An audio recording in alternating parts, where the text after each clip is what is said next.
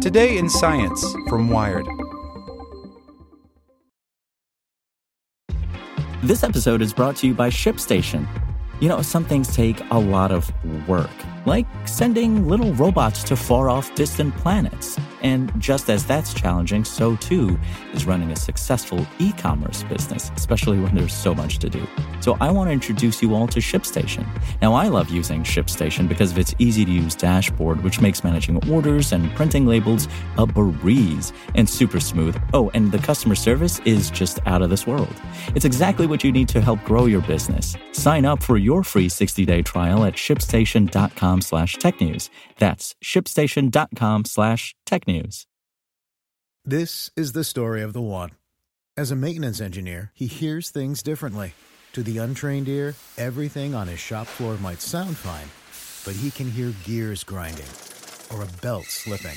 So he steps in to fix the problem at hand before it gets out of hand. And he knows Grainger's got the right product he needs to get the job done, which is music to his ears.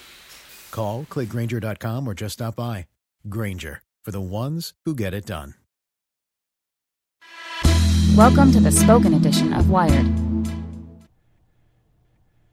To build a viable HIV vaccine, start from the molecule up. An HIV diagnosis is a nightmare, but it is no longer a death sentence. Someday, vaccines might bat the virus out of our system without you ever knowing you'd been exposed. If successful, such a vaccine would effectively cure AIDS. Someday. Maybe. So scientists are working on it. Like yesterday, researchers published results to a promising study on primates infected with SIV, a monkey version of HIV. The study, published in Nature, used a special drug to awaken the virus, which made it easier for their novel vaccine to detect and snuff it out. This study is part of a new wave of HIV focused vaccinology powered by troves of genetic data and atomic scale engineering. More than 2 million people get HIV each year. In developed countries, antiretroviral drugs can keep the infection in control, but roughly half of all HIV AIDS patients simply don't have access, which is why a vaccine, which patients would only need to get once, or perhaps with a few boosters, would be so transformative to global health. A molecular revolution. Compared to methodical do no harm modern medicine, historical vaccinologists were cowboys. They used coarse methods that only let them see results at the end of their research, and they took a lot of risks with their patients' health. And now, though patient safety standards are better and biologists know more about the immune system, vaccines are basically developed using the same old primitive methods devised by pioneers like Edward Jenner and Jonas Salk. In order to trigger an immune system response, they used a weakened, dead, or deconstructed version of the virus. But now the field is starting to move away from empirical gunslinging and towards rational drug design. Rather than use old viruses, biologists practicing rational design create their own vaccines from scratch, designing molecules after images they glean from advanced microscopes and intricate modeling software. We've got a sort of new revolution going on, says Dr. Barney Graham, the deputy director of the Vaccine Research Center at the National Institute of Health. It involves the ability to not just design antigens at the atomic level, but to also conceive of novel ways to deliver them. Vaccinologists before studied viruses. Today, they are more structural biologists, protein biochemists, and immunologists. Driving these changes is a stark reality. Biologists have already figured most of the easy vaccines measles, smallpox, polio. HIV is way more tricky and tenacious. If you think of it in terms of a sports analogy, the score is 76 million to zero, says Carl Dieffenbach, director of the AIDS division at the NIH. Even some people survive Ebola, but humans have no natural immunity to HIV, so we're having to engineer an immune response that doesn't exist anywhere in a human body. That kind of difficulty has forced vaccinologists to think creatively about their adversary. But new technologies are what really let the scientists put their creativity to work.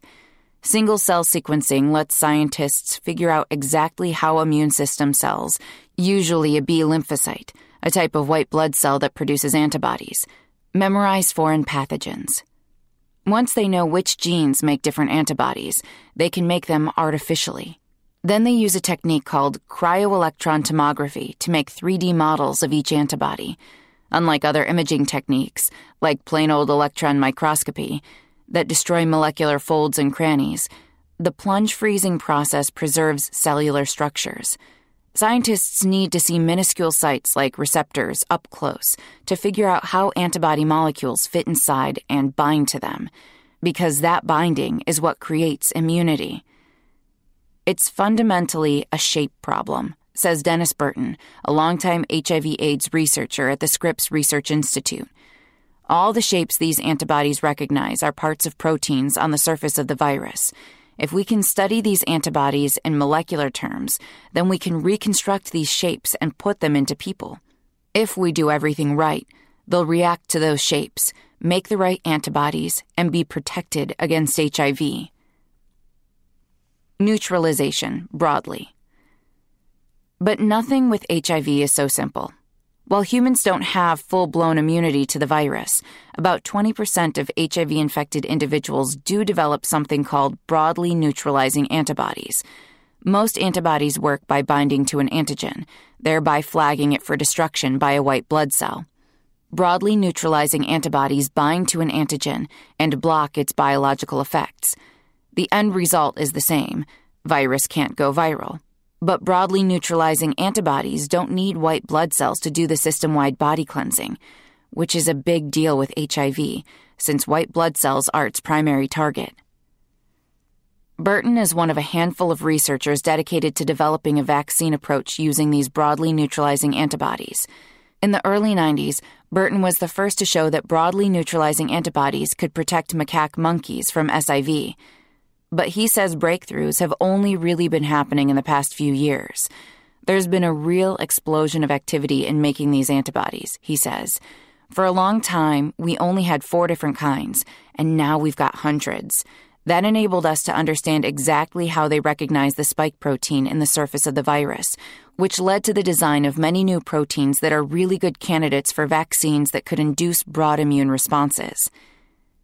In April, the HIV Vaccine Trial Network and its partner, the HIV Prevention Trial Network, began enrolling participants in two phase 2B clinical trials to evaluate the safety and efficacy of a broadly neutralizing antibody called VRC01. The first will enroll 2,700 men or transgender persons in the US, Brazil, Peru, and Switzerland. A parallel study in sub Saharan Africa will enroll 1,500 sexually active women. Every eight weeks, both groups will receive either a placebo or an infusion of antibodies. After a year and a half, researchers will measure how much antibody is in the blood of study participants receiving different doses, in addition to measuring any longer term protective effects in the event of infection. Burton hopes his group will have their own trials up and running by sometime next year, but he's realistic about what exactly they'll learn from them. We know it won't go all the way to inducing fully neutralizing antibodies, We'd be flabbergasted if it did that, he says. The challenge is getting the antibodies to mature along a specific pathway. But HIV has enough variation to confound any simple nurturing because they have to target multiple viral strains. It's like having to jump five hurdles to get to the finish. We're hoping to answer the question Does the vaccine take us over hurdle number one? Does it kick off a broadly neutralizing response? If the answer is yes, biologists will have to make still other vaccines to stack upon one another in order to give patients full immunity. HIV has proliferated into hundreds of thousands of different strains. Some researchers believe they could use a broadly neutralizing approach to develop a universal vaccine that works against them all. Others are more prosaic, looking for full protection now, not years from now. One clade at a time. The first large scale clinical trial of an HIV vaccine in seven years began last month in South Africa. On October 21st, study participants received their first of five injections they'll need over the course of a year. The vaccine is called HVTN 702. The first three boosters are based on a canary pox based, yes, that's like chicken pox except for canaries, vaccine called ALVAC HIV developed by Sanofi Pasteur. The final two pokes are of a single HIV protein molecule vaccine made by GlaxoSmithKline. It's an extension of an earlier study called the Thai trial, which in 2009 showed for the first and only time a protective effect against HIV infection in humans. At the time, researchers were shocked to get a 30% reduction rate. Now, with improved molecular techniques and a more targeted design, they're hoping for even better. Results from the South Africa trial are due in 2020. If successful, they'd be a boon not only for HIV vaccine research, but also for in the now human treatment. The country is the world's HIV capital, with an estimated 7 million infected people. The vaccine, customized to attack South Africa's dominant HIV subtype, would be theoretically less effective in the US or Venezuela. But Dr. Larry Corey, HVTN's principal investigator and former president and director of the Fred Hutchinson Cancer Research Center, says the vaccine is showing good responses across subtypes, called clades, which bodes well for broader application. We're starting to think maybe we don't have to completely re engineer the vaccine for different geographic regions, he says. If we get good efficacy in Africa, and there are markers for the same kinds of antibodies in clade B or clade A or clade D, then let's go there. Let's carry those vials all over the world. While a real clade hopping HIV vaccine is still years away, this work is already showing real time impacts on vaccines against other infections. It's a driver for the whole modernization and evolution of vaccinology into a rigorous molecular science, says Burton. The universal flu vaccine is a great example. Each year's flu vaccine is based on the most recent strain available, which works reasonably well but is not perfect. People still get sick. This year, researchers announced a new generation of universal flu vaccines ready to go to clinical trials. One covers 88% of global strains, and a U.S. specific vaccine covers 95% of domestic strains. With that kind of vaccine, you could save all your sick days for trips to the beach. By Megan Molteni. This is the story of the one. As head of maintenance at a concert hall, he knows the show must always go on. That's why he works behind the scenes, ensuring every light is working, the HVAC is humming, and his facility shines. With Grainger's supplies and solutions for every challenge he faces, plus 24 7 customer support, his venue never misses a beat. Call quickgrainger.com or just stop by. Grainger, for the ones who get it done.